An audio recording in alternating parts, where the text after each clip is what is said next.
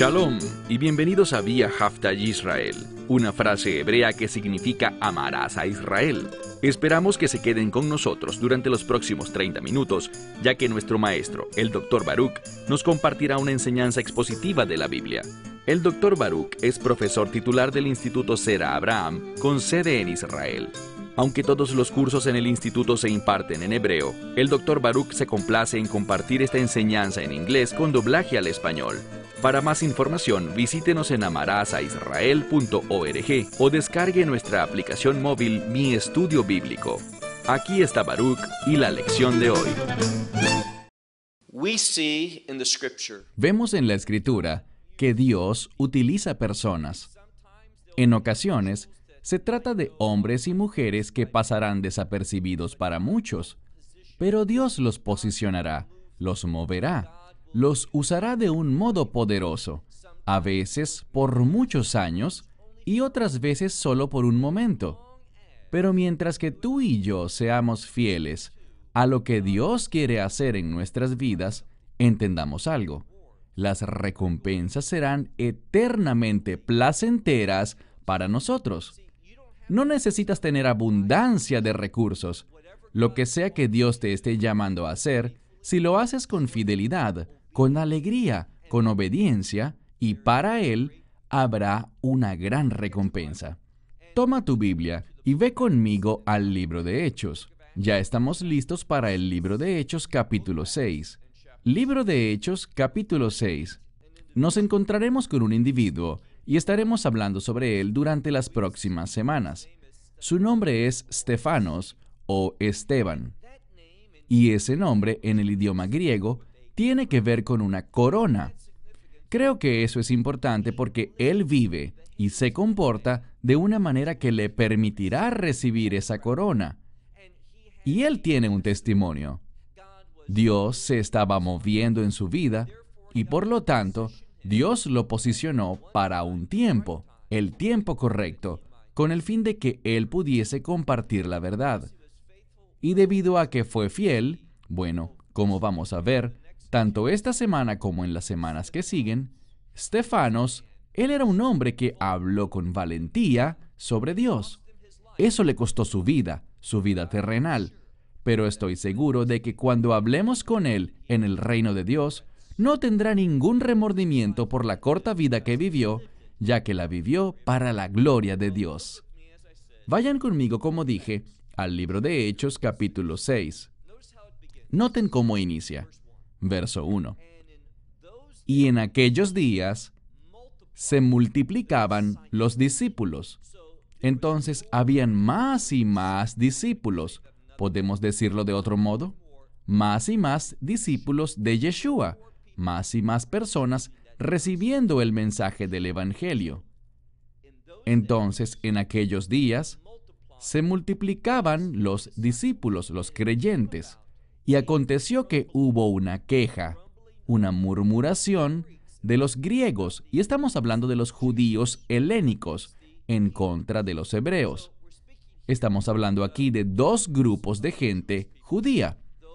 Aquellos que estaban probablemente en el exilio y que llegaron para vivir en Israel quizás, y los que vivían allí desde hacía muchísimo tiempo. Puede ser también que los llamados griegos solo estaban de visita por un tiempo, pero sea como sea, había un problema, una murmuración entre los provenientes del exilio y los que vivían en la tierra. Noten de lo que trataba. Se debía al menosprecio, a que eran menospreciadas en el ministerio diario sus viudas. Ahora, encontramos bíblicamente hablando que era el trabajo del pueblo de Dios el cuidar bien de las viudas. Desafortunadamente hoy, las viudas con frecuencia son ignoradas. No se les presta atención, no se les apoya ni se les asiste, de la forma que bíblicamente los primeros creyentes y también antes de ese tiempo, el judaísmo cuidaba de ellas. Si dentro de un matrimonio el hombre muere, la comunidad debe intervenir y ser una bendición para proveer los recursos necesarios. Entonces, estos judíos de fuera de Jerusalén quizás estaban quejándose y murmurando contra aquellos que vivían allí, con respecto a las raciones diarias, podríamos decir, el ministerio diario para sus viudas. Pasemos al verso 2. Los doce. Esto es algo que resulta muy importante porque sabemos por el contexto que estamos en Jerusalén. Todo esto está sucediendo en Jerusalén y este ministerio diario no era algo inusual para la comunidad de creyentes. Era parte del judaísmo colectivamente hablando. Era algo que se hacía en el templo, y cuando digo templo me refiero al área del templo.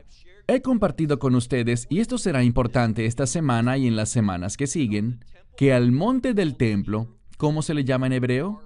Jorjabait. No era solo el templo, es decir, el lugar del santuario y sus atrios, etc., sino que también estaba el Sanedrín, esos edificios que albergaban al liderazgo, desde donde gobernaban al pueblo. En este momento, naturalmente, estaban sujetos a Roma, pero aún conservaban sus oficinas gubernamentales y eran el liderazgo de Israel. Principalmente, y veremos soporte para esto en minutos, era el sacerdote quien convocaba al Coanim, los convocaba para que cuidasen de las viudas. Ellos estaban a cargo de los diezmos y ofrendas que el pueblo entregaba. Y por lo tanto, de este dinero se mantenía a las viudas. Y vemos algo muy significativo. Miren de nuevo el verso 2. Leemos aquí y los doce. Obviamente estamos hablando aquí de los doce apóstoles, anteriormente conocidos como los discípulos, pero ahora debido a que el Mesías había ascendido de regreso a los cielos, ellos tenían este llamado apostólico para llevar a cabo el Sharut, el ministerio de Yeshua. Así que es altamente significativo que sean los discípulos quienes estén involucrándose en esta disputa, que ellos sean quienes tomen el liderazgo y procuren la solución al asunto. Miren de nuevo el verso 2. Y los doce convocaron a la multitud de los discípulos y dijeron, no es apropiado o bueno o justo que nosotros dejemos la palabra de Dios para ministrar o servir a las mesas. A lo que se están refiriendo es a que las viudas llegaban y ellos proveían el alimento para ellas, los líderes de Jerusalén. Y aparentemente eran los discípulos, los creyentes, quienes se encargaban de coordinar este ministerio en ese tiempo en Jerusalén. Ellos los supervisaban, o cuando menos estaban altamente involucrados en ello. Y por lo tanto los doce discípulos, por supuesto Judas ya había sido reemplazado. Ellos hablaron y dijeron esto. No es apropiado, no es algo bueno para nosotros que dejemos o nos separemos de la palabra de Dios. ¿Qué estaban haciendo los apóstoles? Ellos eran ministros de la palabra de Dios. Y por eso es tan importante que entendamos algo. Y es que cuando hablamos del cuerpo de creyentes, la congregación de los redimidos, la iglesia, lo fundamental es la palabra de Dios. Más que cualquier otra cosa, con lo que los apóstoles estaban comprometidos, y es lo que dice aquí, es que estaban comprometidos con la palabra de Dios. Y en este momento lo podemos ver en dos corrientes del pensamiento. En primer lugar, cuando dicen la palabra de Dios, ¿a qué se refieren? Bien, se referían a la Biblia hebrea. Y también encontramos que ellos enseñaban, complementaban aquello con lo que llamaríamos las enseñanzas de los apóstoles, lo que más adelante llegamos a conocer como el Brit Ha el Nuevo Pacto o el Nuevo Testamento. Ellos eran maestros, y por eso es tan importante que si el cuerpo de creyentes va a ejercer influencia, si va a realizar un ministerio, si la gloria de Dios será manifestada, todo eso será a través de la obra de las escrituras, es decir, una obra que es hecha, que emana de la verdad de las escrituras. Y los primeros apóstoles eran estudiantes de la palabra de Dios. Entonces dice aquí, no es bueno, no es apropiado, como lo quieras traducir, que nosotros nos separemos, dejemos o abandonemos la palabra de Dios para servir las mesas, para ministrar o servir en las mesas. Por lo tanto, pasemos al verso 3. Por lo tanto, hermanos, elijan hombres de entre ustedes. Entonces, ¿de entre quiénes? De entre los discípulos. No hablamos de los doce discípulos, ellos están hablando del resto de los creyentes. Y les están diciendo, elijan de entre ustedes. Bien, ellos están preocupados por las viudas. Que todas estas viudas, bien sean del exilio o no, eso no hace diferencia alguna. Que todas sean ministradas, que a todas se les cuide bien. ¿Y quién se encarga de eso? La comunidad de creyentes. Entonces ellos dicen, elijan de entre ustedes hombres que tengan un testimonio. Y noten cuántos debían elegir. Siete. El siete tiene que ver con propósito. Entonces ellos eligieron siete hombres y les dieron este propósito. Pero noten que habían ciertos requisitos. ¿Cuáles eran? Que ellos estuvieran llenos del Espíritu Santo. Bien, eso dice mucho ya de por sí, porque los únicos que tienen al Espíritu Santo son los creyentes. Con frecuencia hago referencia a Isaías 59, 20 y 21, porque nos habla sobre el Mesías Redentor. Y en ese sentido, establece que como resultado de la fe en el Mesías Yeshua, se nos daría, se nos otorgaría al Espíritu Santo para habitar en nuestro interior. Y el Espíritu Santo en la vida de una persona lo cambia todo. Son estas personas que están llenas del Espíritu Santo quienes se involucrarán en este tipo de ministerio. Entonces, lo primero es que deben ser creyentes, deben tener un testimonio, es decir, deben tener una reputación clara de ser personas fieles, testigos fieles de la verdad de Dios en sus vidas. Siete de ellos, que sean llenos del Espíritu Santo y de sabiduría, a quienes, dice, a quienes podamos asignar sobre estas necesidades, sus necesidades. Entonces serán los doce quienes los designarán, pues dice aquí, a quienes nosotros podamos asignar sobre sus necesidades, estas necesidades queda claro que los creyentes están asumiendo el liderazgo en el asunto. Ahora, leamos el verso 4. Pero nosotros, noten lo que hacen. En la oración y en el ministerio de la palabra, nosotros persistiremos en ello continuamente. ¿Qué hacían ellos? Dos cosas. Ellos oraban y ministraban la palabra. Estas dos cosas son muy importantes. Cuando ellos dicen oración, no hablan simplemente de la intercesión, lo cual es un ministerio muy importante, uno en el que todos deberíamos involucrarnos. Y ciertamente no estoy queriendo decir que estos discípulos, estos apóstoles, no estaban envueltos en la oración intercesora, pero no creo que esa sea la intención de esta sección de las Escrituras. Ellos están hablando dos veces los hemos visto hablar sobre el ministerio de la palabra.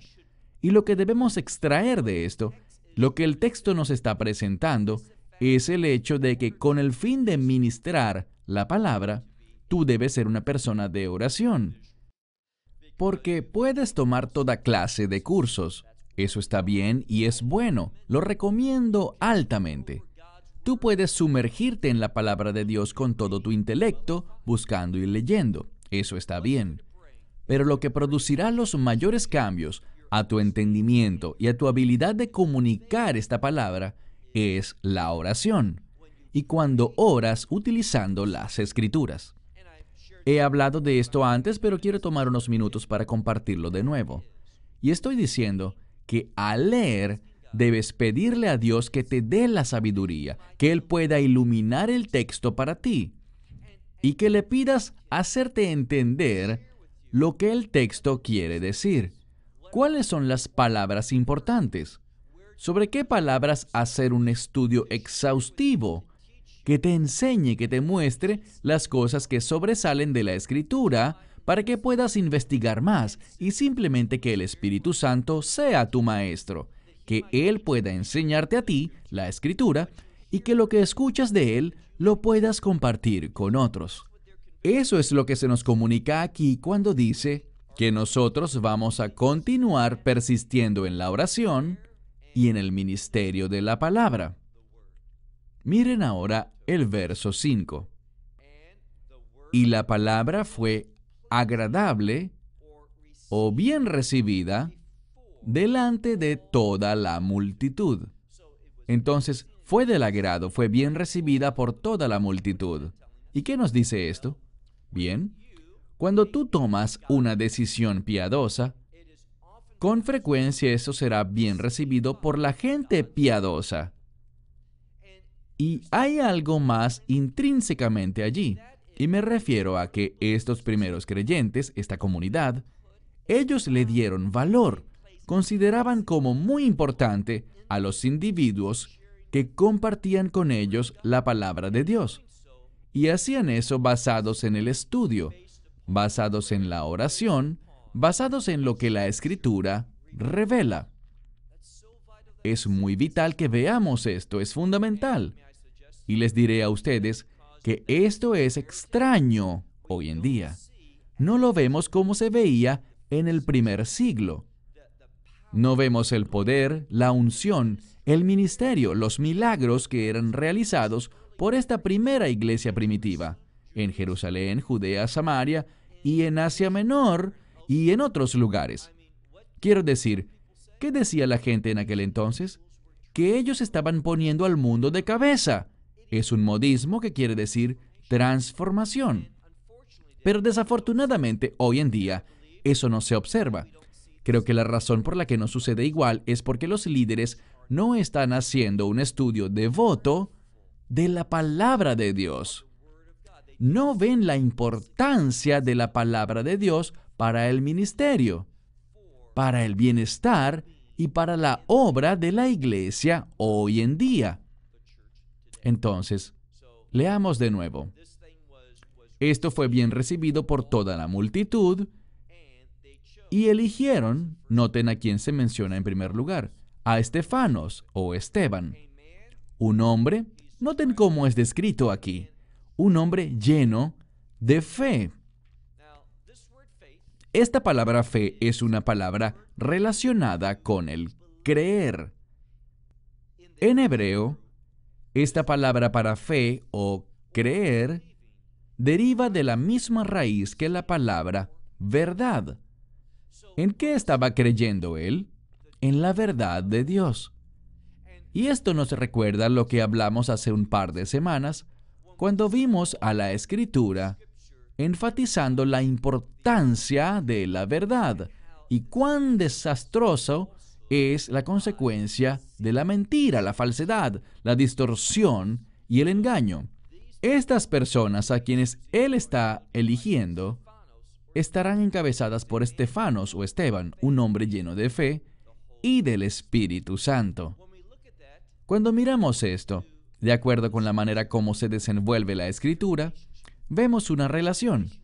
Existe una relación entre estar lleno de fe y lleno del Espíritu Santo.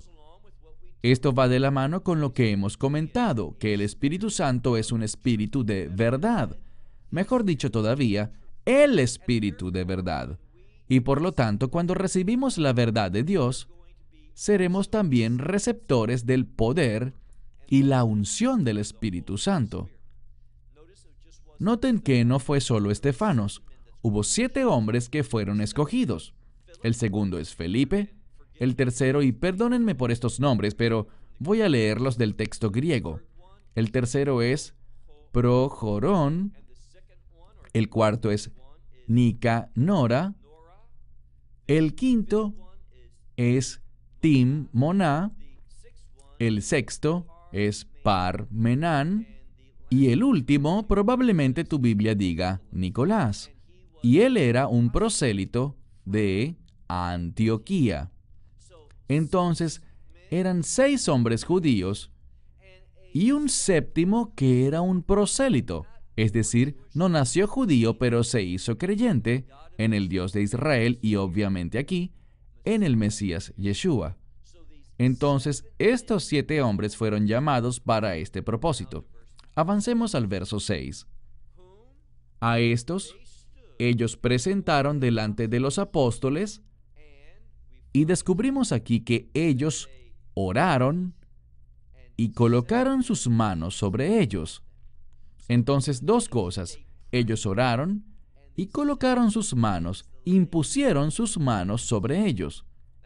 El acto de imponer manos es una parte muy importante del ministerio. Veremos esto enfatizado para el lector cuando lleguemos al capítulo 8. Y el significado, el énfasis y la importancia de ese acto de imponer manos. Pero aquí simplemente inicia estableciendo este concepto delante de los lectores. Así que los apóstoles, estos hombres se presentaron ante ellos, oraron por ellos, colocaron sus manos sobre ellos y de este modo los comisionaron. Pasemos al verso 7. ¿Y la palabra de Dios? ¿Cuál fue el resultado de esto? Bien, cuando estos siete hombres sirvieron de acuerdo con el propósito con el cual fueron llamados, ¿por qué lo digo? Muy simple, porque eran siete hombres. ¿Qué significa el siete? El siete tiene que ver con propósito. Cuando ellos se sometieron a los propósitos que Dios les dio, eso le permitió a los apóstoles hacer justo lo que acababan de decir. Ellos pudieron continuar persistiendo de manera firme en el ministerio de la palabra, lo cual incluía la oración. Y debido a este orden, a esta distribución, a esta delegación de responsabilidades, ¿qué sucedió? Bien, veamos el verso 7. Y la palabra de Dios crecía. ¿Qué significa esto? La palabra de Dios crecía. Es decir, que el conocimiento de la palabra de Dios aumentaba entre los creyentes y el conocimiento del Evangelio era mayor ahora en las personas que les rodeaban. Así que ellos estaban observando un ministerio efectivo gracias a esta distribución del poder y de las responsabilidades. La palabra de Dios crecía y también ocurrió una multiplicación del número de los discípulos en Jerusalén, grandemente. Y aquí hay algo más. Muchos del grupo de los sacerdotes obedecía a la fe. Esta declaración es muy importante, porque podríamos detenernos y tomar esa última oración y realizar muchas enseñanzas distintas de ella es un versículo clave. En primer lugar, hemos hablado anteriormente que era el sacerdote la persona llamada a llevar a cabo este ministerio. Para las viudas, y aunque no se mencionan aquí, también para los huérfanos, para aquellos que estaban en necesidad. ¿Qué nos revela la palabra? La palabra nos revela que eran los creyentes en el Mesías, eran ellos quienes cada vez más estaban involucrados en esto, al punto de que ahora ellos lo dirigían todo. Y al hacer esto, al estar las viudas bien atendidas, eso surtía un impacto, porque este ministerio funda las bases, le da una confirmación para los apóstoles que están enseñando. La gente podía ver que eran los que pertenecían a este grupo de los apóstoles aquellos que les seguían y que les escuchaban, que eran parte de esta fe, fe en el Mesías Yeshua, era la fe de estos creyentes la que estaba causando que las viudas no fuesen rechazadas. Y debido a esto, la palabra de Dios crecía. Una forma para entender esto es que estaba creciendo en poder y cosas sucedían. La última parte que leímos dice que muchos de los sacerdotes estaban obedeciendo la palabra. ¿Cuál es la responsabilidad principal del sacerdote? Bien, los sacerdotes eran maestros de la palabra de Dios y también eran responsables por el servicio sacrificial. Y una de las cosas que ellos hacían era que debían aprobar cuál sacrificio era aceptable y cuál no. Tú traías un animal, una oveja. Las ovejas son ofrendas aceptables ante Dios, pero tenía que ser una oveja sin mancha. Ellos hacían una inspección. Entonces los sacerdotes eran expertos en esto, en saber qué características tenía un sacrificio aceptable o una ofrenda ante el Señor. Por lo tanto, debido a esto, muchos de los sacerdotes, debido al crecimiento del poder, de la unción del ministerio de la palabra de Dios, muchos de los sacerdotes estaban obedeciendo a la fe, estaban llegando a la fe en el Evangelio. Y estos eran hombres expertos en reconocer un sacrificio. ¿Qué quiero decir? Que los expertos en decir cuál sacrificio era aceptable y cuál no, estaban recibiendo a Yeshua, es decir, que estaban recibiéndolo como un sacrificio aceptable para la redención, reconociéndolo como ese cordero, el cordero de Pascua, que quita el pecado del mundo. Bien, avancemos al verso 8 debido al éxito, al éxito divino que los discípulos o los apóstoles estaban teniendo, y que hubo un crecimiento de lo que la palabra de Dios estaba haciendo, y aquí palabra de Dios significa el mensaje del Evangelio, las enseñanzas de los apóstoles, debido a que esto estaba teniendo un impacto en Jerusalén, eso capturó la atención de la vieja guardia, de aquellos que no estaban llegando a la fe. Y veremos de quién estamos hablando en un minuto. Pero miren por favor el verso 8. Y Esteban, lleno de fe y de poder, ¿no es maravilloso? Aquí está este hombre y está lleno de fe. Se nos dijo antes que estaba lleno del Espíritu Santo. Y ahora lo que la palabra de Dios nos está revelando es que por la fe viene la unción que libera al Espíritu Santo en nuestras vidas. Y ese derramamiento del Espíritu Santo se manifiesta a sí mismo como con poder, de una manera dinámica. Y eso es lo que significa esta palabra en el idioma griego. Quiere decir dinámico. Él era un hombre lleno de fe y poder, gran poder, y estaba haciendo maravillas y grandes señales entre el pueblo. Hablamos hace algunas semanas sobre señales o milagros y mencionábamos que estas son ayudas visuales que confirman algo. Lo que está ocurriendo aquí es que los apóstoles están enseñando la verdad. Ellos están trayendo la revelación de Dios y esta revelación está siendo confirmada delante de los ciudadanos de Jerusalén, delante de los sacerdotes y del resto de los habitantes de Israel.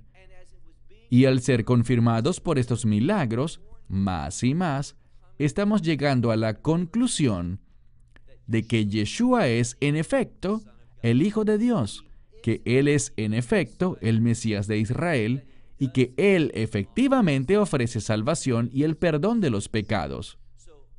Entonces Esteban, él estaba lleno de fe y de poder, y él estaba haciendo maravillas y grandes señales delante del pueblo. Miren ahora el verso 9.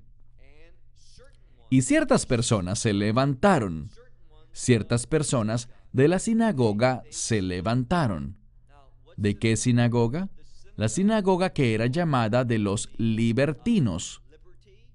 Esta es una palabra para libres bajo la clasificación romana. Y también los sireneos y alejandrinos y de los de Cilicia y de Asia. Estas eran personas principalmente de afuera de Israel. Pero ellos estaban allí y eran de estas sinagogas. Se levantaron y noten lo que hicieron. Empezaron a discutir, ellos empezaron a discutir con Esteban. Esteban había sido escogido por ser un hombre lleno de fe y de sabiduría. Eso quedó claro anteriormente. Él estaba lleno de sabiduría. Y por lo tanto, verso 10, ellos no fueron capaces de resistir la sabiduría y el espíritu con el cual él hablaba. Noten otra cosa que la escritura nos comunica. Esta sabiduría que él tenía también era causada por el espíritu. Así que cuando vemos este pasaje en el libro de Hechos, y muchos que hemos estudiado en las semanas anteriores, lo que vemos es esto. La palabra de Dios está buscando revelarnos, enseñarnos cosas relacionadas con el Espíritu Santo, lo que el Espíritu Santo hace en la vida de los creyentes. Entonces, para Estefanos, este hombre que tenía un testimonio, este hombre que estaba lleno de fe y sabiduría y poder y milagros y señales, todo esto era resultado de la unción del Espíritu Santo en su vida. Lo que hace el libro de Hechos más que cualquier otra cosa es que el libro de Hechos nos instruye, nos ordena el ministerio del Espíritu Santo, que sin Él, liderando, guiando, dirigiendo, enseñando, empoderando, iluminando, sin que Él haga esas cosas en nuestras vidas, jamás seremos capaces de llevar a cabo el ministerio del Mesías. Entonces Él habló lleno de sabiduría y por medio del Espíritu. Ahora leamos el verso 11. Estefanos estaba haciendo todo correctamente. Pero solo porque tú hagas las cosas bien, no creas que eso hará que todo marche sin problemas. O que no habrá oposición. Será lo contrario. Cuando tú haces lo correcto ante los ojos de Dios, eso producirá una resistencia, habrá oposición. Se levantará y se revelará el enemigo. Y a veces el enemigo se muestra a través de personas ignorantes. Y cuando uso la palabra ignorantes, lo que quiero decir es en el sentido griego. La palabra ignorante en griego es una palabra para dos palabras realmente y es un término que significa en contra del conocimiento. Esta gente estaba cerrada porque si tú te abres a la realidad o a la posibilidad del Evangelio y le dices, Dios, si es verdad, lo aceptaré y voy a buscar. Si tú buscas con diligencia, si buscas con sinceridad, llegarás a la fe. He compartido esto anteriormente, pero lo haré de nuevo. Hace algún tiempo estábamos en Vietnam, en Ho Chi Minh City, y nuestro contacto allí, que era el anfitrión del curso que yo estaba enseñando, él compartió con nosotros sobre cómo el gobierno acostumbraba enviar, y creo que la mejor definición sería, espías, gente que se infiltraba en la congregación, y ellos llegaban y se sentaban en las últimas filas y simplemente observaban. Ellos estaban allí en una misión, pero aparentemente mientras escuchaban el mensaje, más y más de los que eran enviados allí, ¿qué les pasaba? Me encanta esto. Ellos se convertían en creyentes. Así que ahora ellos no envían más espías dentro de las iglesias, sino que les ordenan quedarse afuera. Ellos no quieren que más espías escuchen el mensaje porque es un mensaje que transforma vidas. Y lo es. Pero mi punto es este. Cuando alguien llega con sinceridad y le dice a Dios, Dios, si esto es la verdad, si tú me convences, estoy dispuesto a recibirlo. Si eres lo suficientemente valiente y honesto para hacer una declaración así ante Dios, con sinceridad, puedo asegurarte algo. Tú te convertirás en creyente de inmediato. Dios colocará su sello en tu corazón. Estas cosas empezarán a tener sentido para tu alma La pregunta realmente es, ¿eres lo suficientemente valiente? ¿Tienes el coraje necesario para abrirte a Dios? Porque si lo tienes, ten presente algo. Él hará cambios masivos en tu vida. Regresemos al texto. Noten que Stefanos estaba hablando la verdad con valentía, con precisión, bajo el liderazgo del Espíritu Santo, demostrando sabiduría y también milagros y señales y maravillas de manera poderosa que respaldaban su predicación. Y por lo tanto, verso 11, luego unos hombres necios, y esto es muy importante, que nos dice que eran necios. ¿Por qué nos dice esto? Para aclarar que a pesar de que la verdad llegó y les golpeó en el hombro, ellos se la negaron. Ellos simplemente eran testarudos, eran rebeldes no tenían el mínimo deseo de responder a lo que estaba siendo presentado ante ellos y confirmado por el poder de Dios. Algo que estaba lleno de la sabiduría de Dios, de la unción de Dios. Estos hombres testarudos, miren de nuevo el verso 11, luego unos hombres necios dijeron que le hemos escuchado hablar palabras blasfemas en contra de Moisés y de Dios. Eso es lo que ellos afirmaban, pero lo dijeron producto de un carácter testarudo. Ellos no hablaron por la verdad ni con sinceridad. Ellos estaban mintiendo. Estaban distorsionando los hechos. Porque eran testarudos, es decir, estaban cerrados a la palabra de Dios. Así que te pregunto, ¿estás verdaderamente abierto a la palabra de Dios? Y me dirás, bueno, me estás insultando. Yo he sido creyente por 20, 30 o 40 años. No te pregunté si eres creyente.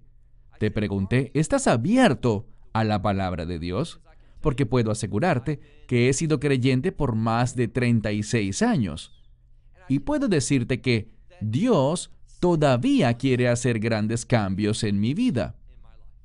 Tengo mucho que dejar y mucho más que recibir de Él. Y sucede así con todos. Dios nos mira a todos y observa muchas mejoras críticas que Él puede hacer para que seamos más efectivos al servirle. Pero aquí está la pregunta. ¿Estás interesado en servirle? ¿Quieres que sus cambios se conviertan en cambios transformadores en tu vida? Muchas personas están cómodas y sienten temor de tener que convertirse en alguien que no quieren ser. No están interesados en convertirse en quien Dios quiere que ellos sean, en la persona por la cual su hijo murió para que se pudieran convertir. No, ellos quieren continuar su curso y que Dios bendiga eso. Él no lo hará. Entonces, estos hombres, muy significativo, hombres necios estaban diciendo, lo escuchamos a él hablando palabras blasfemas en contra de Moisés y en contra de Dios. Bien, Moisés, no durante su vida, sino después de ella, ha sido reverenciado por la comunidad judía. Y Dios también dos figuras muy importantes, ¿no es así? Y por lo tanto dijeron, y eligieron con cuidado sus palabras. Ellos sabían que si decían que habían oído a Esteban hablar en contra de Moisés y en contra de Dios, eso lo desacreditaría totalmente. Pero ¿qué hay de estos milagros, de ese poder, de esa sabiduría, de esa manifestación del Espíritu de Dios? Pues ellos no estaban interesados en la verdad, sino que estaban interesados en sus propios planes y propósitos, no en los de Dios. ¿Qué hicieron entonces? Este era su objetivo, y tuvieron éxito. Leamos el verso 12. Alborotaron al pueblo, y a los ancianos, y a los escribas. Noten eso. Los alborotaron. Ellos estaban sembrando el engaño, sembrando división dentro del pueblo de Dios no basados en la verdad, sino basados en una distorsión de los hechos, para sus propios objetivos y no para los propósitos de Dios. Mira de nuevo. Y alborotaron al pueblo, a los ancianos y a los escribas, e hicieron algo. Se enfrentaron, rodearon a Esteban, y lo sujetaron y lo llevaron al Sanedrín. Esto será importante porque lo llevaron ante el cuerpo gubernamental que lideraba al pueblo judío.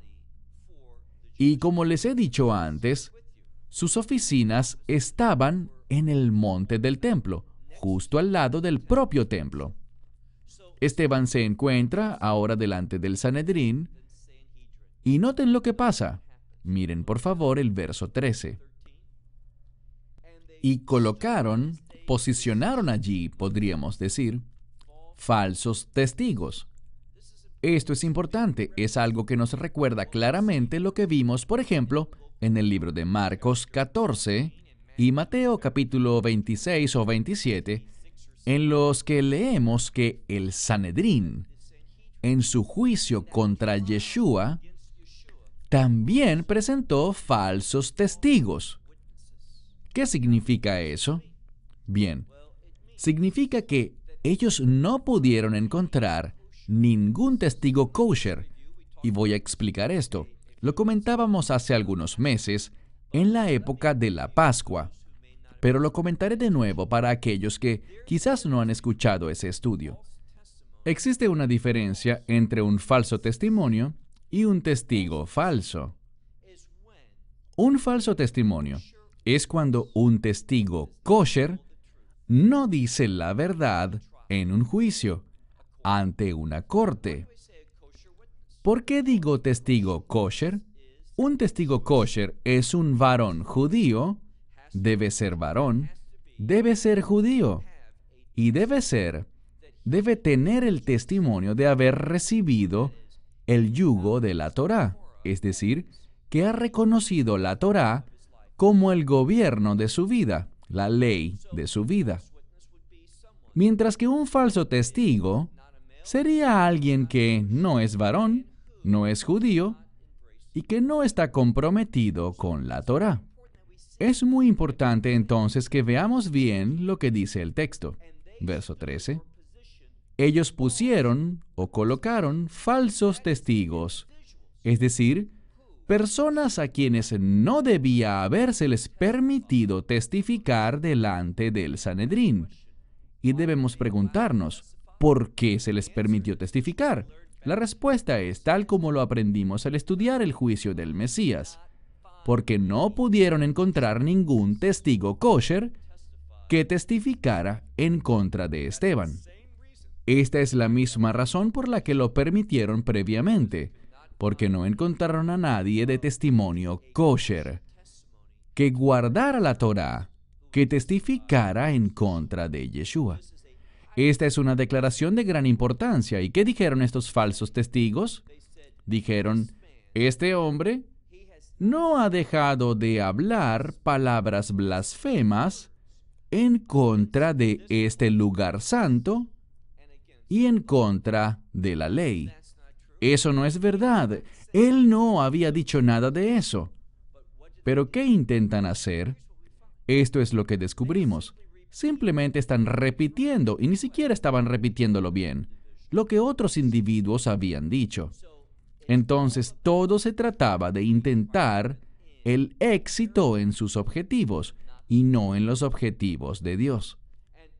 Noten lo que dijeron porque le hemos oído decir que Yeshua de Nazrat o Yeshua de Nazaret, que Él destruirá este lugar y alterará o cambiará las costumbres que Moisés nos dio. ¿Es eso verdad? No lo es.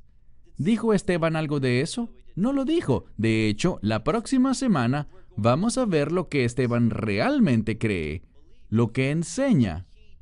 Todo lo que se ha testificado aquí es una gran mentira. Mentira tras mentira tras mentira, diciendo que el Mesías estaba en contra de la ley de Moisés, que quería cambiarla. No es así. Él vino a cumplirla, no a alterarla. Él dijo que ni una jota ni una tilde pasarían hasta que hubiese un nuevo cielo y una nueva tierra, es decir, hasta la nueva Jerusalén. Ellos simplemente mentían. Verso 15. Vamos a ver lo que hizo el Sanedrín. Ellos montaron toda esta escena. Los miembros del Sanedrín y quizás otras personas allí también veían el espectáculo. En esencia, estaban sentando las bases para presentar cargos en contra de Estefanos, con el fin de, y veremos esto, de ejecutarlo.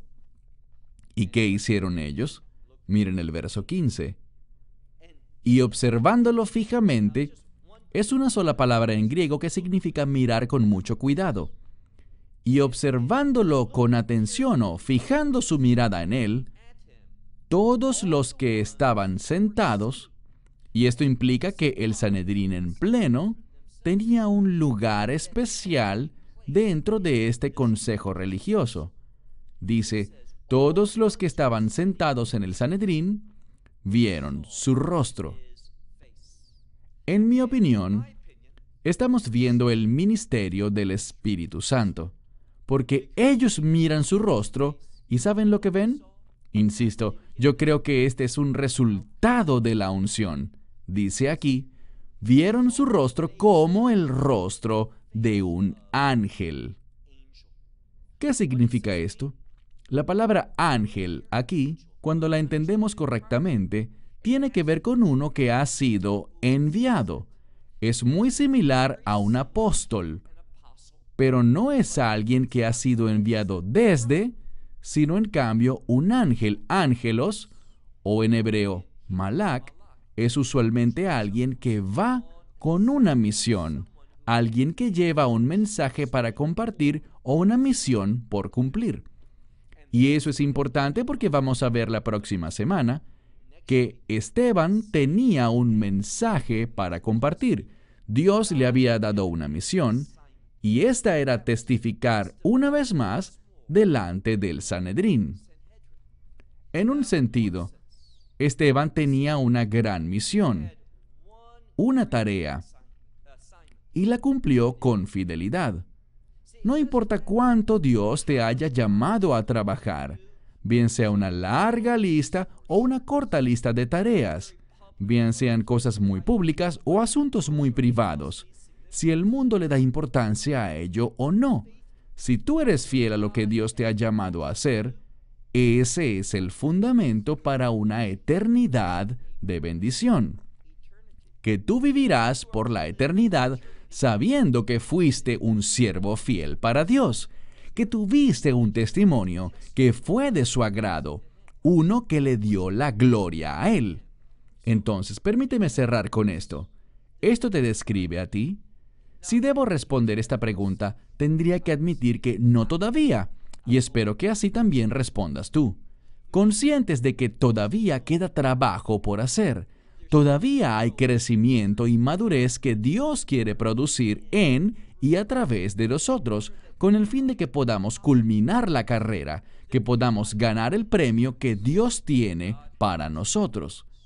No estoy hablando de la salvación, estoy hablando del privilegio de ser un instrumento fiel de Dios para manifestar su gloria. Y déjame decirte que cuando haces esto, no hay una mejor experiencia. Sentirás gozo. El mundo no entenderá ese gozo, pero el mundo se dará cuenta de esa paz, de esa satisfacción y esa felicidad. Y notarás que habrá una carencia de estrés y de ansiedad y de preocupación sobre lo que otras personas puedan hacer o decir o tramar o lo que sea. No, cuando estamos caminando en obediencia con Dios, se produce una sensación fenomenal. Insisto, no somos salvos por la obediencia, pero habiendo sido salvos, hemos sido llamados a demostrar la obediencia, y este es un mensaje que no podemos negar. Cierro con esto. Hasta la próxima semana. Que Dios les bendiga grandemente. Shalom desde Israel. Shalom from Israel. Esperamos que te hayas edificado con el mensaje de hoy y lo compartas con otros. Te invitamos a seguir nuestros estudios cada semana por este canal y por el portal de YouTube de Amarás a Israel. También puedes descargar nuestra aplicación móvil gratuita Mi Estudio Bíblico. Finalmente, para obtener más información sobre nosotros, visita nuestra web amarasaisrael.org, donde encontrarás otras conferencias de Baruch en audio, video y texto. Hasta el próximo programa. Que el Señor te bendiga en Yeshua Hamashiach, Jesús el Mesías, mientras caminas con él. Shalom desde Israel.